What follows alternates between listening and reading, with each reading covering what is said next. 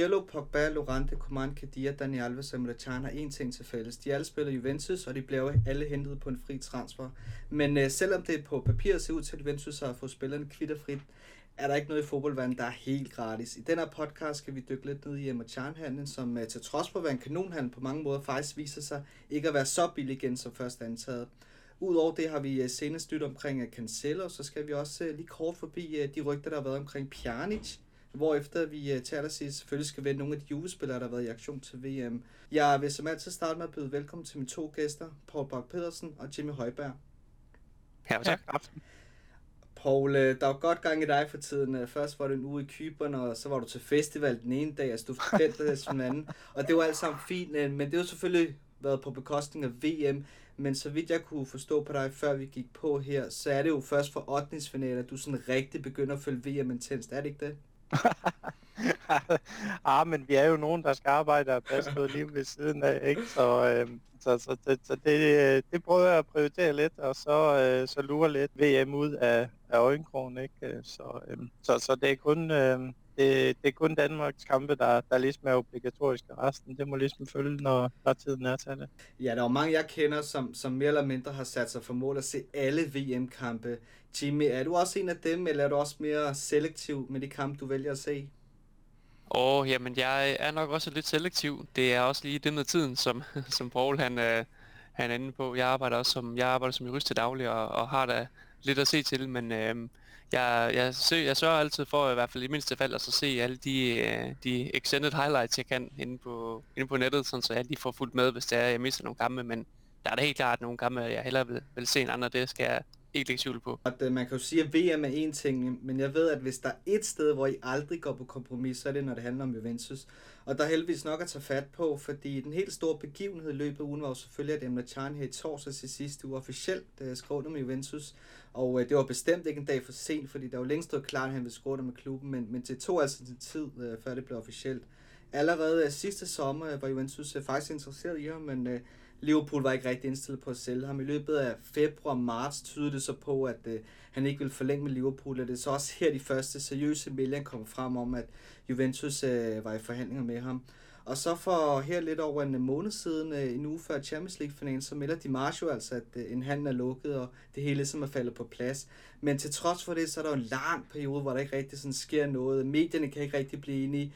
Og uge efter uge melder de, at når nu er han på vej til lægetjek, øh, men så alligevel ikke. Øh, der går lige nu mere, og sådan bliver det altså ved et godt stykke tid. Paul, hvorfor tror du, det har taget så lang tid?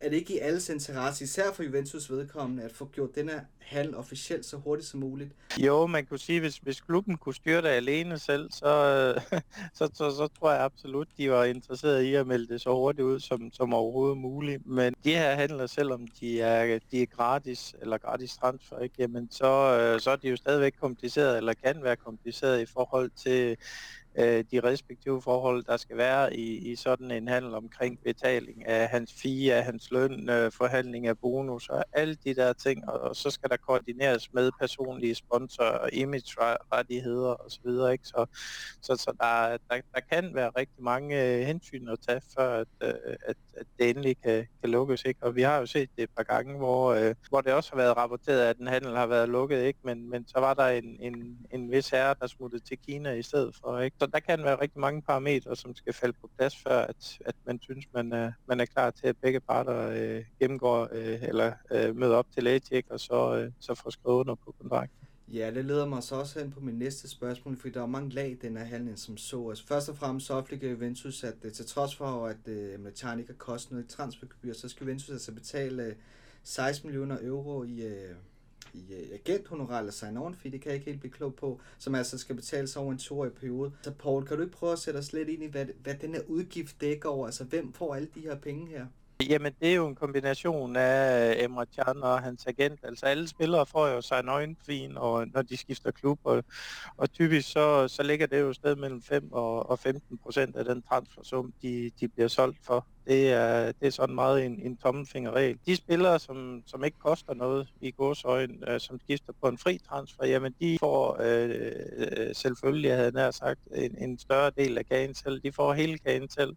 Og, og der kan man sige, jamen, fordi øh, Juventus ikke skal ud og, og bruge 40 millioner på øh, Emre Can, ikke, jamen så, øh, så kan man også godt hæve øh, det sign-on der er. Og, og det er jo en kombination mellem at sige, jamen, hvad synes man, der er rimeligt, og hvad skal der til for egentlig at, og landspilleren i det hele taget. Øh, og det fie, øh, Marchand så får, jamen der er, deraf skal hans agent have et eller andet fie for at formidle den her handel. Fordi selvom han, han skifter for, øh, på en, en, en gratis transfer, jamen så er hans agent jo faciliteret handlen og, og, og sørget for, at kontrakterne og så videre er, øh, har indeholdt de ting, som, som, som de nu skulle. Ikke? Så han har også gjort et stykke arbejde i det. Øh, og der kan man også sige, at hvis ikke øh, agenten skulle have et eller andet, jamen så ville du ende ud i en situation, hvor der ingen agenter var, der, der var interesseret i, at deres klienter skiftede på en, en fri transfer. Ikke? Så, så jeg vil tro, at vi snakker måske en 10-20 procent af, af beløbet, måske mere til, øh, til hans agent, og resten det, øh, det er ren sign-on fee til, øh, til Emre Can. Til sammenligning så øh, havde Manchester City jo øh, prøvet at lokke øh, Alexis fra øh, Arsenal af, øh, at han skulle skifte til øh, nu her til sommer, i stedet for til øh, i, i, i vintertransfervinduet til Manchester, Manchester United, og de havde jo øh, efter sine tilbudt ham 30 millioner i sig en fee, hvis han skiftede gratis til dem. Så, øh, så det, det kan man jo prøve at måle lidt op i perspektiv med at sige, at det, er det så rimeligt, øh, eller er det ikke rimeligt. Men altså alle handler indeholder grundlæggende et, et sign-on fee og sådan løn og nogle bonusrelaterede services. Ja, så der er i hvert fald ikke nogen tvivl om, at, at det her også er blevet big business for agenterne. Altså re- reelt set er der jo ikke rigtig noget, der tilskriver, at en agent skal have så mange penge, øh, men det er jo så den udvikling, der desværre er sket med tiden. Jeg kunne også huske dengang med Pogba-handlen, hvor Juventus solgte ham til United for, hvad var det, 105 millioner euro. Men øh, de 27 millioner gik altså lige lidt om på Mino Raiola, som er Pogba's agent. Og som jeg kan forstå på dig, Paul, så er det vel betingelserne i nutidens fodbold. Men Paul, det virker jo for mig også som om, at og det er jo nok ikke kun Juventus, der gør det her, men, men det her med, at man går rigtig meget op i at skabe super gode relationer til de agenter, som måske i sidste ende kan tippe vægtskålen i, over i vores forvør, når man skal forhandle med en af deres spillere. Altså på lige, lige netop det her er vel super vigtigt, når man ikke hedder Real Madrid eller Barcelona, eller for at sige det som det er, ikke er røven fuld af penge som andre klubber. Jo, men det er der slet ingen tvivl om, at øh, at det er jo en del af det strategiske spil, det er at, at, at være rigtig gode venner med, eller i gods øjne øh, have gode relationer til øh, de her superagenter, som, som nu engang har de her attraktive spillere, fordi netop som du selv påpeger, jamen det kan være at facilitere, at man simpelthen får nogle handler igennem, som, øh, som ellers var umulige, ikke? Og, og der kan man sige sådan en som, som Raiola, ikke? Øh, som er et godt eksempel, jamen jeg tror reelt Juventus hader ham, men hader ham på den måde, at, at, at han er svær at have med at gøre, men omvendt så, så er de jo i en eller anden form for symbiose, hvor, øh, hvor Juventus har brug for ham for at facilitere nogle af de dygtige spillere. Omvendt så har han brug for en klub øh, som Juventus, hvor han kan placere nogle af de spillere, som eksempelvis en, en Moise Keane eller lignende, som, som har brug for at snuse til, til, til øh, det første hold, øh, Juventus har, eller den øh, det konkurrence, Juventus har, og prøve at udvikle sig den vej omkring. Ikke? Så, øh, så, så det er jo sådan et, et gensidigt forhold, men, men rigtig meget går på, øh, på de her gode relationer, hvis ikke du, du bare kan betale kassen øh, eller prisen for, hvad, hvad spilleren koster. Så er den vej, man skal gå. Og grund til at også spørge netop fordi, at Machan jo efter sine også har haft tilbud på hånden fra andre store klubber. Hvor konkret har det været? Ja, men det, øh, det er der slet ingen tvivl om, at det har været øh, øh, meget konkret. Altså han er jo en dygtig spiller, uanset hvordan vi... Øh, vi prøver at vinde og dreje det, ikke? Og, og alle øh, ja, top 6, 7, 8 klubber vil jo kunne bruge ham i, øh, i deres grupper, især når han er i en gratis, ikke? Jamen så, øh, så er han meget eftertragtet her, som, som jo måske i udsalgspris ikke vil, vil koste omkring 40-50 millioner øh, med den sæson, han har haft, hvor han er den spiller i, i Premier League, der har haft flest succesfulde taklinger, ikke? Så, Øhm, så jo, det, øh, det, det kan også være en del af forklaringen på, at, at transferen har, har trukket ud, øh, simpelthen fordi, at, at han har holdt sine sin muligheder åbne, og det, det skal man jo ikke være bare for at erkende, at, at Juventus måske ikke er alles øh, foretrukne destination, ikke? Og, og, og i sidste ende, jamen så, øh, så indtil der er skrevet under på en kontrakt, så er der ingen handel, der, der er lukket i, i mine øjne. Så er der jo også lige en sidste ting i indhold til hans kontrakt, fordi det er jo sådan, at Emre Can efter sine har en klausul i hans kontrakt, som gør, at han i sit tredje år kan skifte til en udlandsklub for 50 millioner euro. Jeg mener, det er første gang, Rotter har indført sådan en klausul på en spiller. Altså, jeg må indrømme, jeg deler det samme holdning, som en bror ind på vores forum og skrev, at, at det er jo ikke sender det bedste signal, at man kommer i Juventus, og så får indbygget en klausul, som gør, at en anden klub kan købe ham fri Jamen altså, um, altså umiddelbart vil jeg mene, at uh, i nutidens marked er altså et relativt lavt beløb til en frikøbsklausul. Altså dog så er det, så er det først i hans tredje sæson, at den kan gøre sig gældende, hvilket også betyder, at han vil skulle kunne gøre sig attraktiv for andre klubber ved altså via stærke præstationer, før at øh, nogle af de ønske kan udløse den selvfølgelig, men, men altså, man kan selvfølgelig øh, argumentere for, at, at det måske ikke er et decideret positivt signal, at vi sætter i gåsøjne så lav en frikøbsklausul ind på så dygtige en spiller, men, men frikøbsklausuler, de er alt andet lige meget normale i nutidens fodbold, og de er blandt andet obligatoriske i Spanien. Så i forhold til den, den lave pris, så skal man så holde sig for øje selvfølgelig, at, øh, vi får jo spilleren på, på fri transfer, selvfølgelig med en høj så on fee, men øh, alt andet lige, så vil det fremtidig salg jo give klubben et økonomisk boost ud over alt det sportslige og kommersielle bidrag, han så hvad det, bringer med sig ind til det. Så, og så i øvrigt så gælder kontrakten, hvis øh, den her klausul i kontrakten gælder, hvis kun for udelukkende udlandske klubber, så vidt ja. jeg husker. Ja. Men øh, altså det, jeg, jeg synes, jeg, jeg kan godt forstå, at det, det er garanteret noget, som agenten har insisteret på, at jamen, efter tredje sæson, så vil, så vil han muligvis videre, men, øh, men nu må vi se, hvordan der sker. Øh, jamen, jeg tænkte egentlig på, at man, man kunne også prøve at vente den om og sige, jamen, tror I, det er Emre Can, der har bedt om en klausul, eller det rent faktisk er Marotta, der har bedt om, at den er blevet indsat? Hvis man tager hans, øh, øh, hans skifte her i, i, i perspektiv, ikke, så kan man sige, at hvis man skulle øh, på nogen måde gardere sin investering imod, at en spiller skifter gratis, eller i hvert fald tager klubben som gissel efter de her tre år, hvor han, han, han jo har en fireårig kontrakt, eller femårig, hvor meget det nu er, ikke, jamen så, øh, så giver det god mening at have en klausul, man kan, man kan holde ham op på, øh, på, øh, på, på den måde, øh, så man ikke bliver fanget i et eller andet krydsspil der omkring, øh, at, øh, at han kan presse prisen eksempelvis med en, med en udenlandsk klub, ikke? Så, øh, så den kommer jeg også prøve at vente om. Men igen, øh, kigger man på det samlede regnestykke, ikke, jamen så har man øh, haft en engangsudgift på 16 millioner til ham. Øh, så derfor så, øh, så kan man sige hen over hans kontraktperiode, at, at, at han skal have 5 millioner i løn om året. Ikke? Jamen det er jo, det er jo i sidste ende småpenge, hvis man sammenligner med eksempelvis Higuain, der man betalte 90 millioner for, han får 7,5 millioner oven i, i, i, i løn hvert år. Ikke? Så, øh, så det samlede regnstykke er altid det, man skal, man skal prøve at kigge på i det. Godt, vi skal som afrunding på Emre Can også kigge lidt på, hvad han kan bidrage med ind på banen, fordi det er jo trods alt det vigtigste. Jimmy, tror du, at Emre Can kan gå ind og fikse og reparere de huller, som der er tvivlsomt har været på midtbanen i den forgangne sæson? Og i så fald, øh, hvilken rolle skal han så have? Rollemæssigt, der ser jeg Emre Can som værende sådan en klassisk box-i-box midtbanespiller, og faktisk sådan lidt lige det, vi har, vi har brug for til vores hold. Og så ligeledes, så kan han så også spille øh, foran forsvaret, en position, som han faktisk er rigtig glad for. Og øh, i forhold til hans kompetencer, jamen, jamen har faktisk ikke rigtig nogen svagheder i forhold til sit spil. Det eneste punkt, det kan være, at han fra tid til anden måske har vist en, en anelse svingende præcision af Liverpool, men, men bundniveauet det er stadig højt, og der kan måske argumenteres for, at, at øhm, Liverpool de som, som hold, trods en, en overordnet set rigtig flot sæson, egentlig også ofte har været sådan temmelig svingende i den engelske liga. Øhm, her i de seneste sæsoner her, og det har måske ikke altid skabt de nemmeste rammer for ham. Så, men derudover, hvis man skal snakke om hans kvaliteter, så kan man måske lægge ud med hans øh, fysik. Han, øh, han er ganske enkelt brølstærk, altså en spiller, som man virkelig slår sig på, og man bliver overrasket over, hvor hurtig han egentlig er. Så, så han fylder rigtig godt på banen, og han, han er slet ret en, en unik fysisk force, både i, i offensiven og, og i defensiven trods hans, og så trods hans størrelse, så er han faktisk også ret øh, atletisk, både, øh, både sådan akrobatisk og balancemæssigt, hvilket også kommer bag på folk netop, fordi han er, han, han er jo en, en, en stor gut.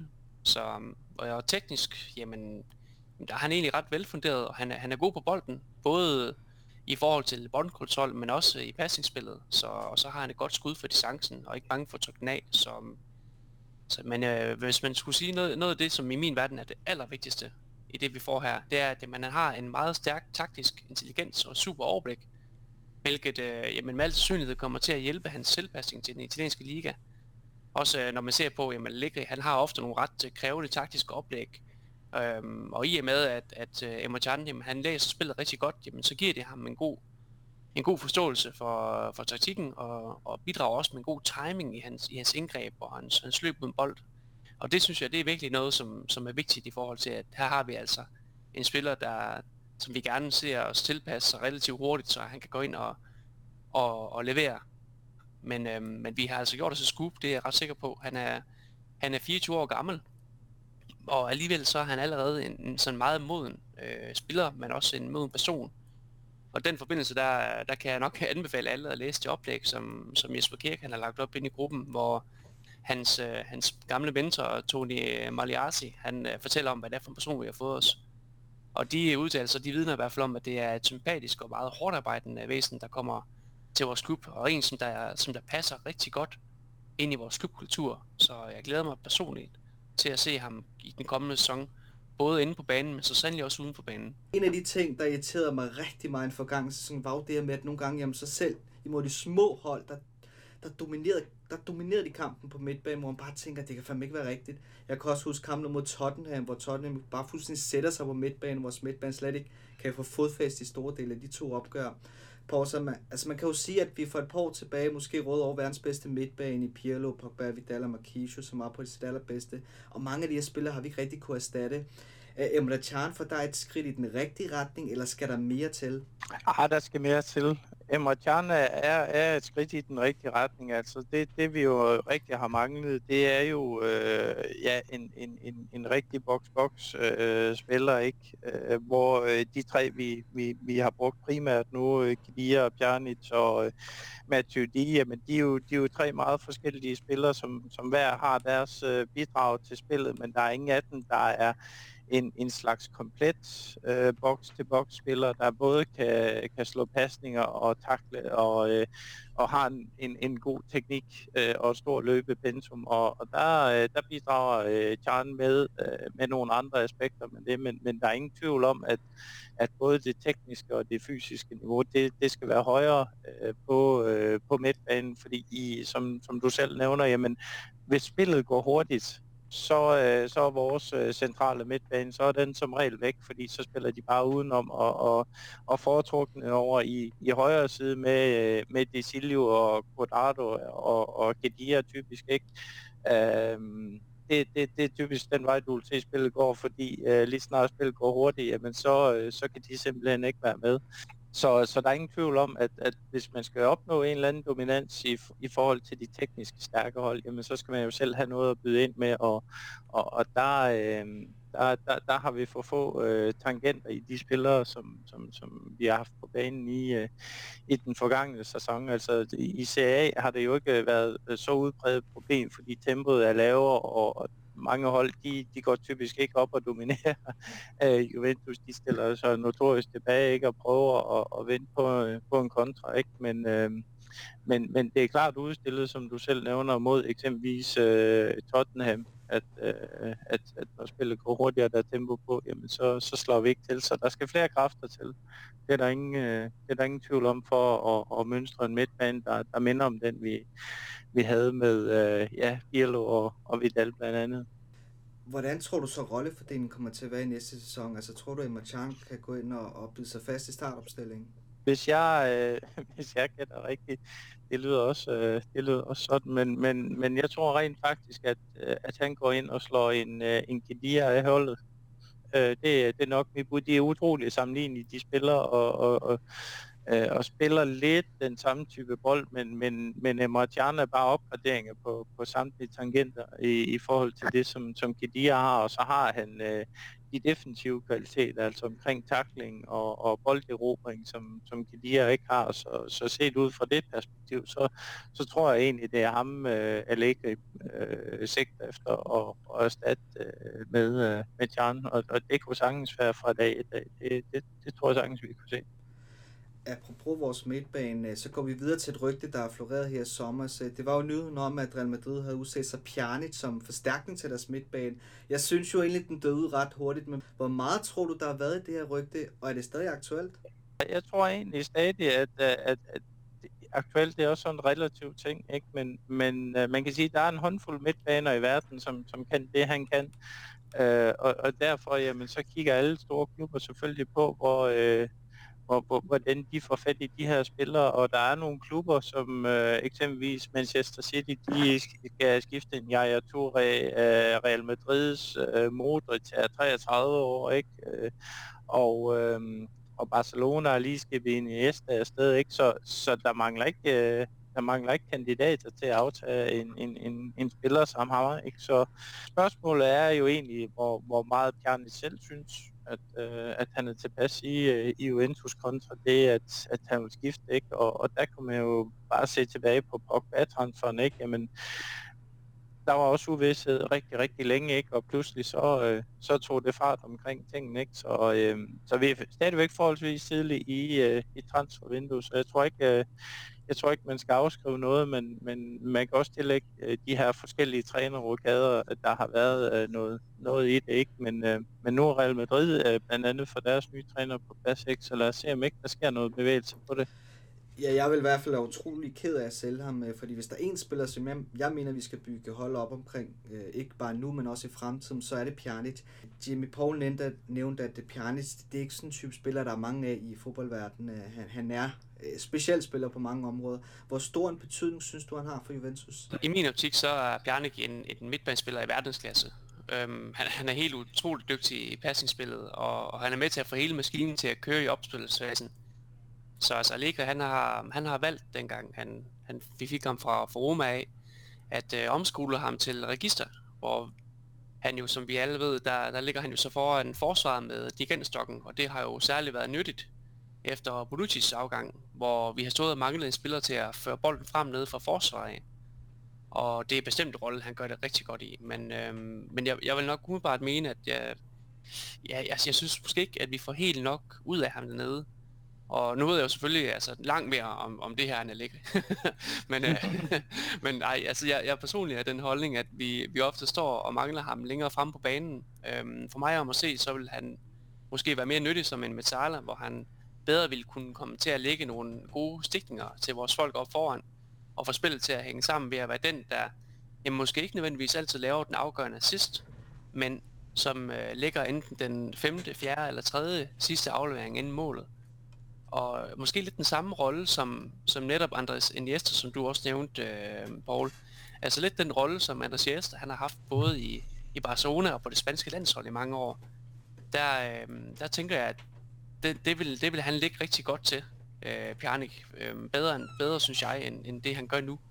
Og sådan som, sådan som vi spiller og har spillet her et stykke tid, jamen, så er det ofte Matuidi eller Kadira fra midtbanen, der kommer på bolden i den rolle, og med al respekt for de her to spillere her, så, så det er ikke lige i den henseende, at deres spidskompetence, de ligger bedst. Og derved så ser vi jo ofte, at det bliver nødvendigt for folk som Dybala og Iguain, at de alt for ofte skal trække ned i banen for at sætte noget i gang. Og det kan være godt en gang imellem, men når det bliver en gennemgående tendens i alt for mange øh, af vores kampe, jamen, så bliver det til sidst forudsigeligt og nemt for modstanderne at dæmme op for vores angrebsfase. Så jeg vil som sagt mene, at vi vil få mere ud af Pjanic som, som metaller, men øh, jeg tror imidlertid heller ikke, at det, det er en betragtning, som Allega han er helt enig i, så jeg må jo nok bare affinde mig med, at vi ser ham som register, og det går jo også nok, og måske det bliver bedre med Mortian på midten, så han kan få noget mere rum til at gå med frem. Det kan vi jo selvfølgelig kunne gisne om, men, men når alt kommer til alt, så er jeg slet ikke i tvivl om, at jeg deler også den betragtning, vi siger med, at Pjarnik, han er en, vi skal bygge hold op omkring. Han er, han er virkelig en god spiller, og det vil være en skam, at vi selv solgte ham. Det, det tænker jeg i hvert fald. Paul, jeg ved også, at du gerne ser ham i en mere offensiv rolle for Juventus øh, med, med, færre, med færre def, defensive pligter. Med, med ankomst af Machan, er det, er det så nu, at det ligge skal begynde at spille ham en position lidt længere frem på banen? Fordi som Jimmy også nævnte, jeg synes jo personligt heller ikke, at vi altid får det mest optimalt ud af ham. Man kan sige, at det falder nok tilbage på det tidligere spørgsmål. Det afhænger helt af, hvad, hvad, hvad der ellers kommer, og, og øh, hvilke spillere, der så også forlader klubben. Ikke? Fordi vi har vi har jo trukket rigtig store veksler både øh, på øh, Kedia Bjarnic og, og Matuidi i den forgangne sæson, ikke? og, og Bentancur til dels også, men øh, Marquisio og, og, og Sturao har, har jo ikke rigtig bidraget med noget. Men øh, i min optik, så, så handler det om, at, at man skal have de her komplette øh, box-box-spillere, før at du reelt kan frigive en, en spiller som Bjarnic. Det var det, der fik øh, øh, frigivet øh, Pirlo øh, i, i formationen, ikke? at han havde øh, en Pogba og han havde en Vidal, som, øh, som havde øh, hele registret. De var pasningsspillere, de var stærke takter i både øh, defensiven og, og kunne sætte chancer op i, i offensiven ikke? Og, og løb øh, rigtig, rigtig mange kilometer mellem, øh, mellem de to bokse. Ikke? Og det gjorde jo egentlig, at, at, at Pirlo var, var lidt i en mere fri rolle til egentlig at fokusere på, på opspilsdelen. Så øh, så, så for at frigive øh, Pjanic til, til den offensive del, så, så skal vi i hvert fald have en mere. Ja, lad os se om med rygten omkring øh, Milinko øh, Vesavic øh, måske øh, begynder at få lidt mere kød på sig. Bare lige hurtigt, Paul, tror du, den er realistisk på nogen som helst måde? i forhold til den pris, øh, vi skal ud og betale for ham? Det er simpelthen for tidligt at, at, at, øh, at snakke om. Altså umiddelbart, så, så, så synes jeg ikke, at, øh, at, at det lyder som noget, der ligger inden for, for Jules rækkevidde, men øh, man skal aldrig sige aldrig med, med den ledelse, vi har, ikke? Men, men omvendt, så kan man sige, at det, er det 150 millioner, der skal mønstres for ham, jamen så ser jeg egentlig hellere, at, at man bruger øh, ja, øh, to gange 60 millioner på at købe nogen, der er øh, ja, nogle, nogle andre spillere, som, som øh, nok vil, vil, vil passe bedre til, øh, til lige så godt til profilen og, og skabe noget bredt i det også. Så, øh, så det er nok min, min personlige holdning til det. Ja, det bliver i hvert fald spændende at følge uh, transfermarkedet. Og så har vi selvfølgelig en opfølging fra vores seneste podcast, fordi uh, Cancelo til Juventus er så godt som officielt, uh, alt efter hvornår I hører den her podcast, så kan han altså være blevet officielt præsenteret. Og der er jo tale om en halv i omegnen af 40 millioner uh, euro som uh, skal betales over tre retter, det vil sige, at Juventus betaler sikkert 15 millioner lige her nu. Og det gør jo Cancelo til den anden dyreste forsvarsspiller i Juventus historie efter Lilian Thuram, hvis man så lige tager inflation med i leading, så kan det faktisk godt være, at han er den dyreste. Det har jeg ikke lige tjekket 100% op på. Men det gør jo, at der vil være et vis pres på Cancelo her. Og Paul, jeg ved, at du altid siger, at prisen kun er et issue, så frem spiller en ekstra til. Så lad mig, lad mig spørge dig om noget andet. Den her pris er vel et udtryk for, for den udbyder efterspørgsel, der er på gode baks. Altså, de hænger ikke på træerne, og det er vel også det, der dikterer priserne. Om det er det øh, ene og alene, og, øh, og tager man nu øh, ja, Manchester City som eksempel igen, ikke? Jamen, de har brugt 100 millioner på to af deres backs, ikke? Og, og vi brugte øh, 26 på Alexandro i sin tid, og, og nu bruger vi omkring 40 på øh, øh, Cancelo, så, øh, så det er et udtryk for, at, øh, at de gode øh, backs, som har potentialet også til at blive verdensklasse, jamen de, øh, de stiger i pris, fordi efterspørgselen er, er, er højere end, end nogensinde har været. Godt, jeg kan også henvise øh, til vores tidligere podcast for cirka en uge siden, hvor vi taler lidt mere indgående om Cancelo, og den udsendelse er altså også tilgængelig via jeres podcast feeds, øh, feed eller på, øh, på SoundCloud. Så med afrunding på den her podcast, så skal vi lige hurtigt forbi øh, VM med nogle af de Juve-spillere, der har været i aktion, og den mest interessante kamp med sådan sidste med Juve-briller var nok det opgør mellem Kroatien og Argentina, hvor vi havde øh, hele tre Juve-spillere i aktion. Og ja, så har vi Argentina. Altså, vi talte meget om dem sidste gang. Vi var meget kritiske, og du spåede også, Paul, at når de ligesom kommer op mod et bedre hold end Island, så vil det gå galt, og det gik det i den grad. De sned sig alligevel videre i sidste øjeblik mod Nigeria. Higuain Brals en, eller anden stor chance med 10 minutter igen, og har desværre ikke øh, set helt skarp ud. Dybala kom heller ikke rigtig ind i dag. Lidt mere opløftende har det så været for øh, Mandzukic, øh, og det er også værd at bemærke, at Piazza fik de første 70 minutter imod Island. Jeg glæder mig især til den her duel, øh, der kommer til at være imellem Mandzukic og Simon Kjær i 8. finalen. Altså, det er jo det er jo to hårde hunde, og især Simon Kjær har også været bumstærk. Jimmy, hvad ser du mest frem til på søndag, når Danmark øh, skal, skal op mod øh, Kroatien? Jeg ser frem til, at øh, uh, nu Modric han forhåbentlig glider, glider i en bananskrald eller andet, fordi han er godt nok bare en styk, styk, dygtig spiller. Ligesom jamen, det meste af Kroatiens uh, hold. I min optik så er rent formmæssigt, så er det, jamen, det er et af de værste hold, vi kunne trække, synes jeg. Øhm, det, det er virkelig en skræmmende modstander. Jeg kommer til at glæde mig til at, at, at se Matsuki og, og company, øhm, og håber, at, at Kær, som, som du nævner, han kan, han kan bære formen videre. Han har virkelig været stærk i her til slutrunden. Men øhm, jeg må nok indrømme, at jeg er lidt bange for, at vi kan gå hen og blive overmatchet. Fordi flere af de her spillere på det kroatiske landshold, de er vant til de her store, store kampe. Altså Modric, han har vundet øh, han har vundet Champions League tre gange i streg, og, og ved virkelig, hvad det, det skal sige til for at tage de genstokken. Matsui, han har også spillet i uh, Champions League finaler og vundet Champions League finaler, og um, ja, det er virkelig et stærkt hold, vi kommer op mod. Så jeg, jeg kommer til at sidde og blive negle, blive negle, det er der ikke nogen tvivl om. ja, lad os krydse fingre. Uh, øh, her til sidst, så skal vi også lige uh, runde en lidt mere kedelig nyhed, fordi det flyder jo, at Douglas Costa pådrog uh, sig i kampen mod Costa Rica en skade, som, uh, som gør, at han kan misse resten af VM. Ekstremt ærgerligt, også med tanke på, at han jo virkelig har været brandvarm på det seneste. Altså mod Schweiz bliver han ikke skiftet ind, og jeg sad bare med den her fornemmelse af, det er jo lige præcis sådan en kamp, man skal sætte ham ind. Altså, det minder jo på mange måder om de mange låste kampe, der har været i CA øh, hvor Costa så bliver skiftet ind i løbet af anden halvleg og bare vender det fuldstændig på hovedet. Og det var også lige præcis det, han gjorde mod Costa Rica, da han blev skiftet ind ved stilling 0-0. Jamen, jeg ved godt, at Brasilien har rigtig mange gode offensive spillere, men det må vel alligevel være et stort slag for Brasilien at miste ham. Fordi som jeg ser det, altså man mangler simpelthen den der x-faktor, som, som han bringer ind, og som der ellers ikke har været meget af for Brasiliens vedkommende. Ja, altså det er, mm, det er virkelig en, en spiller, der har afsluttet sæsonen i, i Juventus i kanonform. Han har været fremragende for os. Og øh, som du siger, da han så endelig fik chancen for, for Brasilien, jamen, så brillerede han jo. Og man kan måske sige, at Brasilien har ikke helt fundet det der gode spil frem, som de er så kendt for endnu.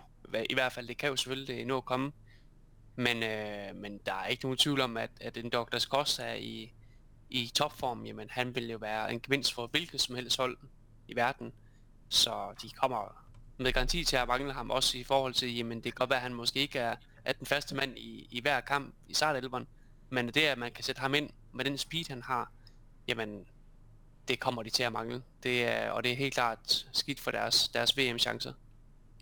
Ja, nu må vi se. Jeg glæder mig i hvert fald til at se Brasilien mod et rigtig, rigtig godt hold, og så må vi se, hvad, hvad de virkelig har at byde på.